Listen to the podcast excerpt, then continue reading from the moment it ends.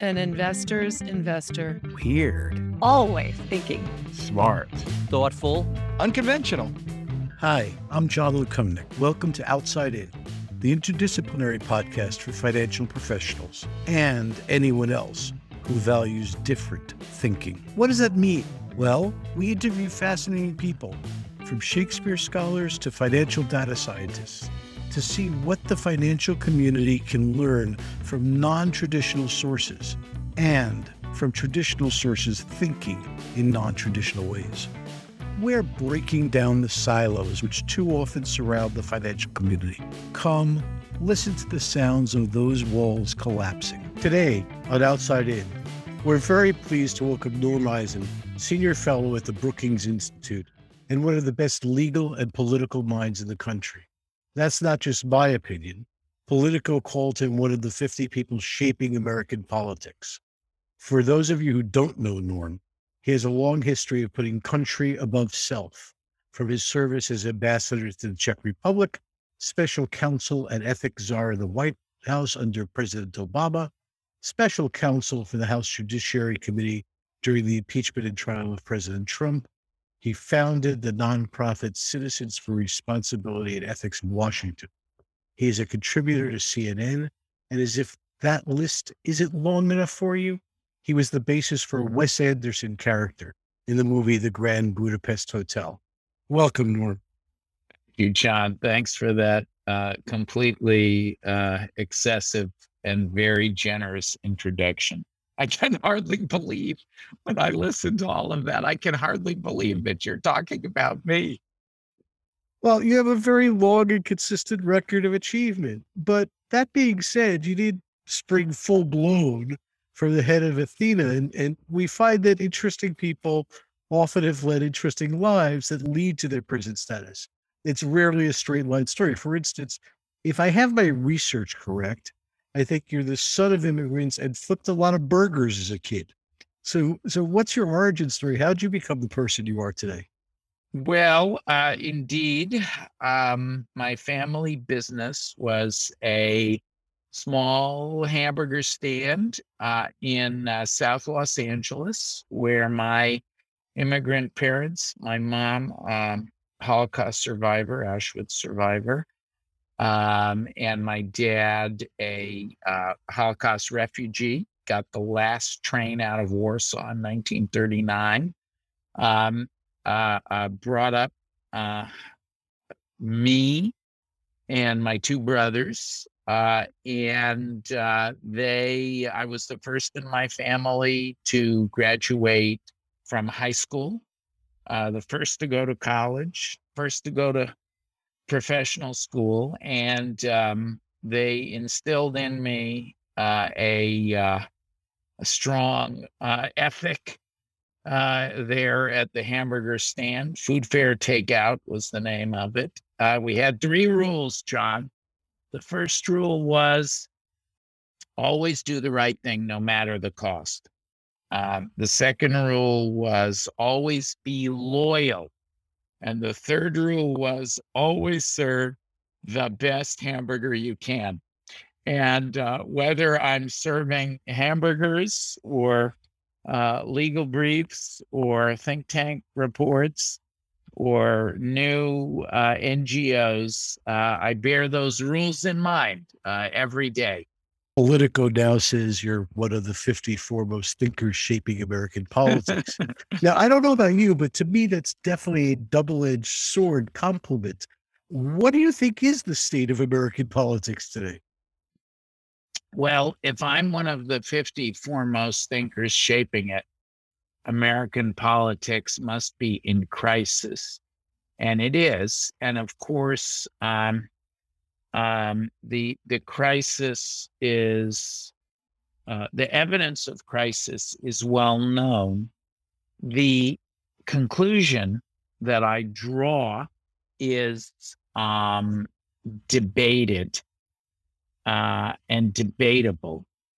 Um, the evidence of crisis is that, um, and the my friends, the political scientists Norm Ornstein and Tom Mann, wrote about this and warned me of it and gave me their book about it to give to President Obama when I was working in the White House in 2009.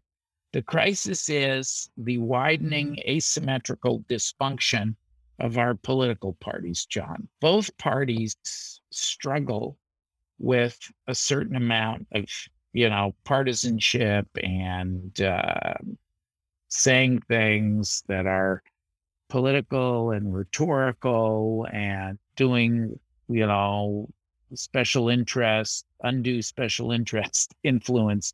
But one of the parties has gone off the deep end, and that is the GOP. And this really started when uh, we were in the White House and Mitch McConnell said his number one goal, instead of bailing us out of the subprime financial collapse, which you and I have talked about and worked on in institutional investor circles, um, or dealing with the other crises afflicting America as Obama became president. His number one goal was to defeat President Obama. What?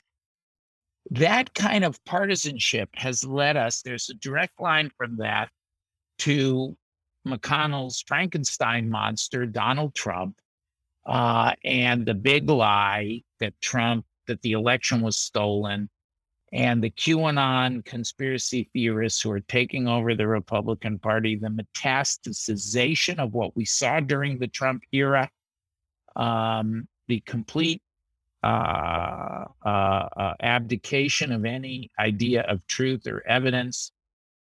It's very like how Vladimir Putin is defending his illegitimate invasion, his aggression against Ukraine, uh, the uh, naked uh, theft, uh, um, uh, the violations of ethics rules, um, Trump taking, raking in money from conflicted um, parties in the United States and foreign countries while he's president. Uh, and the um, just the the the sacrifice of the public interest to naked self interest. We saw that in the impeachment that I worked on as counsel for the House Democrats for the impeachment and trial of Trump involving what else? Ukraine, where Trump says to the Ukrainian president when he's begging for javelins, uh, now we know why he needed them. Uh, Trump says, uh, We'd like you to do us a favor, though, and that is to get dirt on his opponent. He holds American help hostage. Um, that culminated in the big lie that the election was stolen, Trump willing to say or do anything to hang on to power. And John, the crisis is we won that struggle, but the big lie metastasized. And all over the country, we're seeing efforts to change the rules that protected our election in 2020, to change the election officials, that is, the referees, so they can change the results. Trump, QAnon, the big lie, Steve Bannon and his and that's crept into the Republican Party, where you had over 140 members of the Republican Congressional Caucus, a majority of the members of the House who voted to not to accept legitimate election results in one or more states. So change the rules, change the referees to change the results. Our times R equals uh, uh, are. That is the formula for crisis that we're confronting today, and nobody knows if our American experiment with democracy can survive that crisis. Well, let's take that long view. Do you think there are enduring characteristics of the American democracy that a hundred years from now historians will look back and say, look, it was obvious that they would endure even through your described crisis much the way that in retrospect people think the outcome of the Civil War was inevitable. Do you do you think that we endure or does something happen that literally breaks apart the democracy?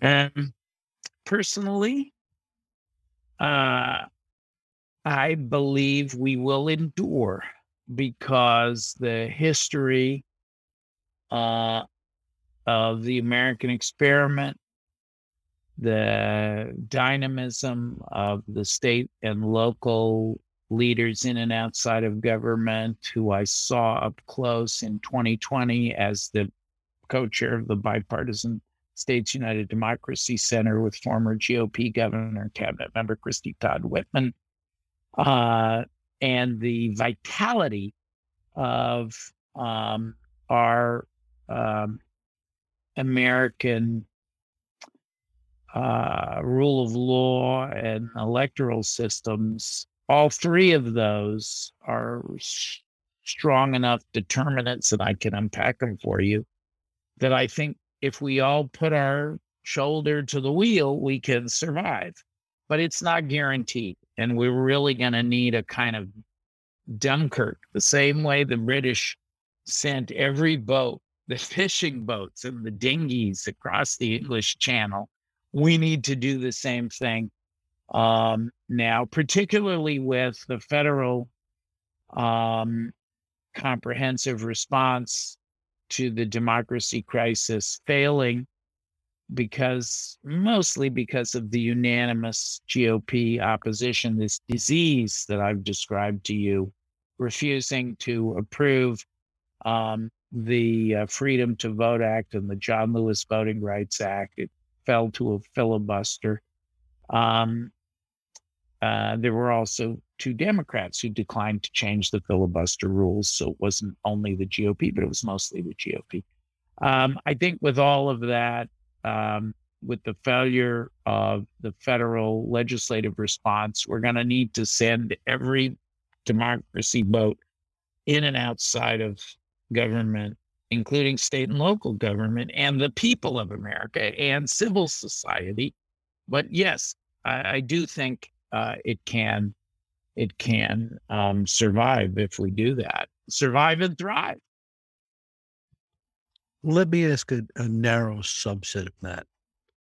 When I was growing up, I was always told two things about the presidency. First, anyone could grow up to be president. But second, I was told that even the president isn't above the law. Is that still true? I mean, we see a Justice Department policy prohibiting certain types of charges against the sitting president, which, as far as I understand, is nowhere in the Constitution. And we've learned that a combination of money, power, delay, and legal maneuvering can at least stall and maybe neuter the legal system. Now, I should note that I'm not pronouncing former President Trump guilty or innocent of any particular charge, but asking whether the fundamental principle of no one is above the law is still true in America or perhaps wasn't ever true. The idea, John, that no one is above the law is an aspiration. Uh, and we measure um, progress by how effectively we're able to slightly reduce the exceptions in every generation. So uh, it, it's never been true, and I dare say it never will be true that actually nobody, you know, that that all in America who sh- should be held to account uh, to justice uh, are brought before the law. That being said, when when we we began uh, America was conceived constitutionally um, with um, uh, putting slaveholders uh, above the law and with and and and enslaved people below the law right? So it's there in the it's there in our founding documents in the constitution. And we've gradually worked to address the um, the terrible exceptions and injustices of uh, uh, racial discrimination, uh, the disparate treatment of women, and you know, women women's suffrage uh, being brought in. So there's been exceptions. The civil rights movements. We're still very the rich and powerful have much more legal impunity. They're able to overcome the law by hiring high priced attorneys, uh, which before I turned to exclusively pro bono ventures, I was one. Uh, I won't tell you that my legal career, I was never hired by somebody to fight, to fight the law. To fight Are you the conflating power. the law and justice because slaveholding was the law? Women being on having unequal rights yeah, was the law. I am conflating. I am pointing out the when we say nobody is above the law, that in order for that to be a moral posture, that is an aspiration of of of conflating the law and justice. The whole point of the American experiment is to bring law and justice closer together. And John, you see that in the the founding fathers and mothers and the framers of the Constitution saying our law is unjust. Jefferson expressing misgivings about slavery even when he's a slaveholder. So our mission is to bring the law into alignment with justice and to aim for the day, even if we never achieve it, when no one is above the law. And that will be a just and no one is above justice either. And that will be a that will be that day will never come in on earth. That's a kind of perfection. Let's move away from US politics for a second you were ambassador to the Czech Republic and actually wrote a great book, uh, Democracy's Defenders, about the little known role that the U.S. and actually particularly then U.S. ambassador, Republican ambassador, Shirley Temple Black played in the Velvet Revolution that replaced communism with democracy and what was then Czechoslovakia. While we like the Outside In podcast to take a long term view, we are recording this in spring 2022 as Russia continues to invade Ukraine. So it would be almost be negligent not to ask you whether your time as an ambassador in Eastern Europe or your research about the role of the Velvet Revolution that overthrew Soviet oppression gives you any insight into what the future might bring vis-a-vis Russia, the Ukraine, and how all that will impact the world going forward.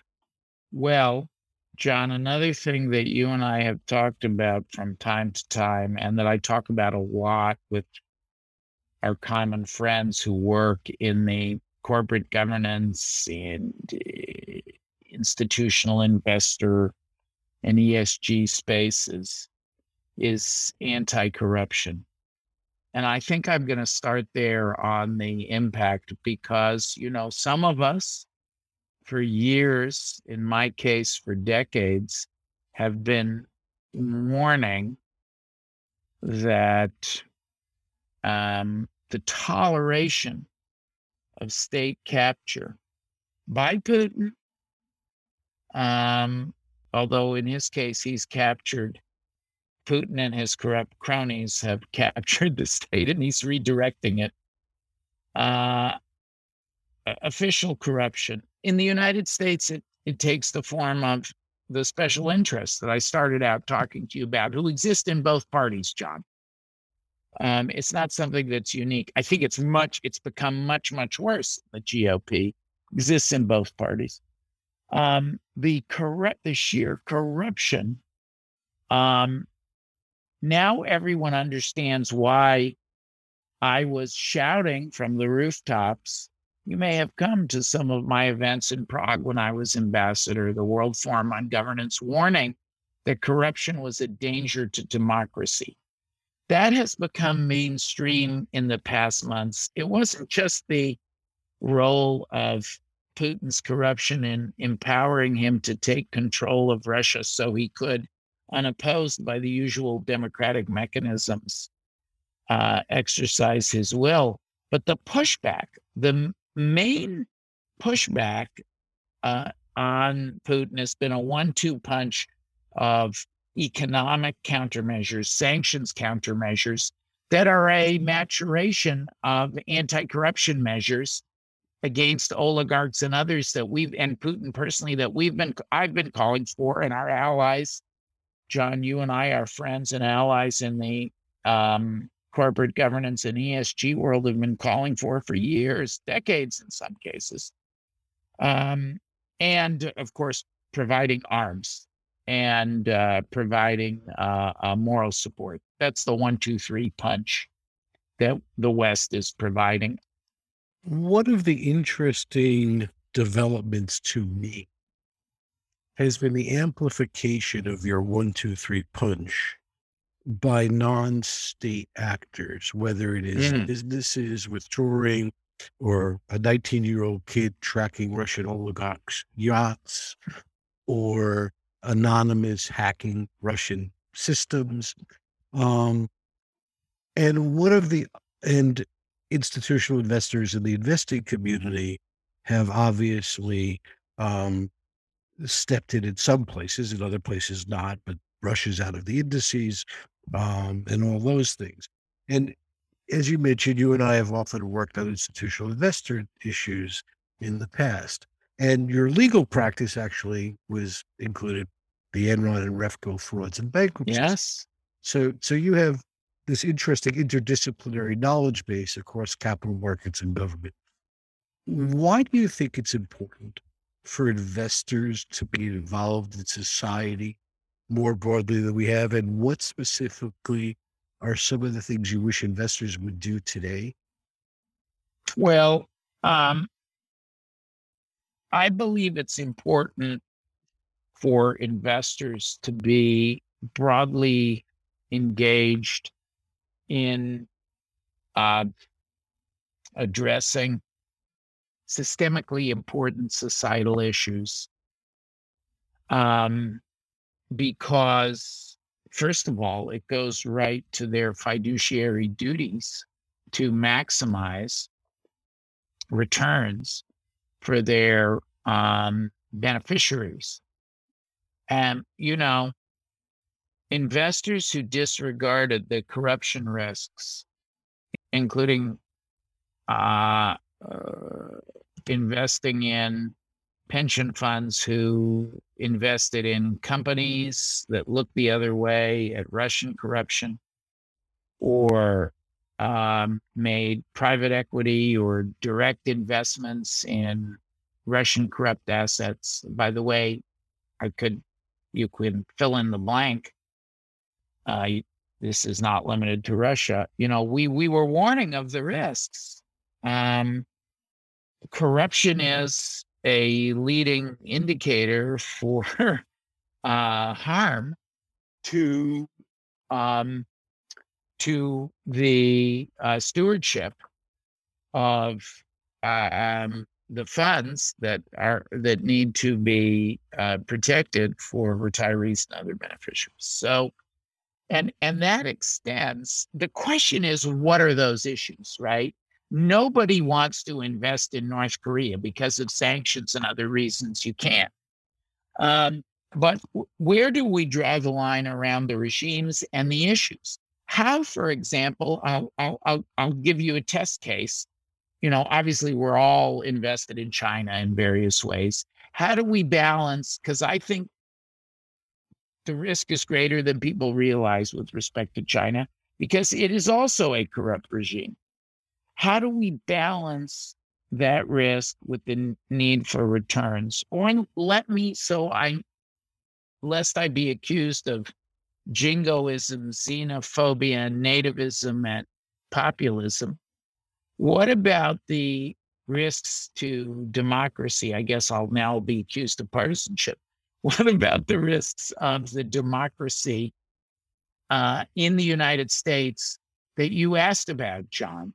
This threat to American democracy, my Brookings colleagues, um, uh, at uh, uh, at my encouragement, uh, and and with some um, uh, a friendly kibitzing, Bill Galston, the Wall Street Journal columnist, and Elaine Kamarck, the reinventing government expert, just produced a paper on whether the threat to American democracy constitutes a systemic risk for institutional investors. And they argue that we are backsliding towards systemic risk, that the trends are perilous. And therefore, what's the payoff?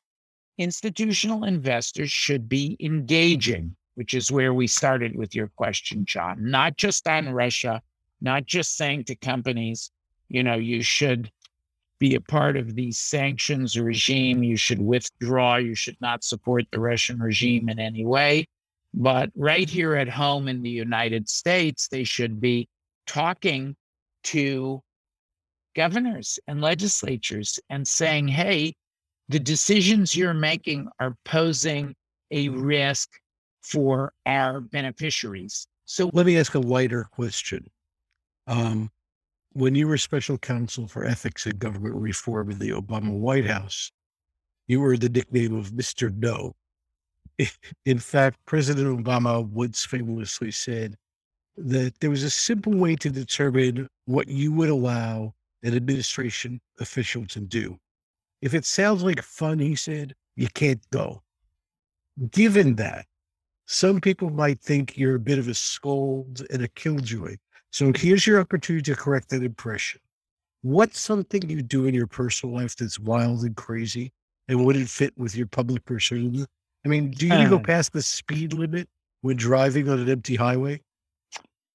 Well, uh, I danced in my seat at the halftime show at the Super Bowl, John. I don't know if that I don't know if that counts. Uh and what is something So Norm Eisen was seat dancing to Dr. Dre. Uh, it was an incredible halftime show. I'm an LA boy, as we talked about at the beginning, and I rooted for the Rams growing up. And when they came back, it was the second postseason. I also attended the Dodgers. I went back to LA for a Dodgers postseason game. Um, and so when the Rams came back to LA, was an opportunity to go to the Super Bowl, cheer on my team. And I'll generalize that. So I was dancing like a teenager in that halftime show. I was not a great dancer when I was a teenager, and I'm I'm probably even worse now. Uh, and you know, if you had a a secret camera on me, you would often find me uh, uh, uh, boogieing around my house as I listen to music, uh, as I uh, cook or, uh, you know, or clean or do whatever around the house. So that is, I do like to, uh, I do love to dance and move my body, keeps me young. Let me in with some quick Q and A's. What are you reading right now? Just finished a John le Carre um, The Secret Pilgrim. Uh, I'm reading um, uh, books for my next book, my fifth book, which is coming out, which is which I'm getting started on, which will be set in LA. And so I'm reading books of Los Angeles history, uh, architecture, and culture. And I alternate between history and fiction. So my most recent one was John Le Carre, The Secret Pilgrim. I'm reading this uh, these Los Angeles uh, history books, and then I'm going to pivot to my next fiction. Will be I I have it next to my bed, The Underground Railroad by Colson uh, Whitehead. Last question: If you were given the ability to magically whisper into everyone's ear what would you tell them? Well, I think I I think my this family rules, uh, those three hamburger stand rules are good ones, and they're a good place for us to end. Always do the right thing. You know, that's you talked about it. Obama writes about it in his memoir, My uh, advice that if it's fun, you can't do it is a kind of corollary to that. Um, always be loyal and uh, always serve the best hamburger you can. Thanks very much. You've been listening to Outside In with our very special guest, Norm Eisen. Norm, as you've heard, um, has a very developed sense of justice, law, ethics, and what the future of the American democracy should be and how it potentially is endangered and how we can unendanger it if there is such a word. Thanks so much, Norm. Thanks, John. Great being with you. Thanks for listening. Outside In is hosted by John Lukomnik and produced by Elizabeth Thompson for Spark Network. You can find our show on Apple Podcast, where we'd love it if you leave us a review, as well as on Spotify, Google Podcast, Amazon, and wherever else you get your favorite shows. To get more information about our show and to stay in the know about future episodes, sign up for our newsletter on sparknetwork.com.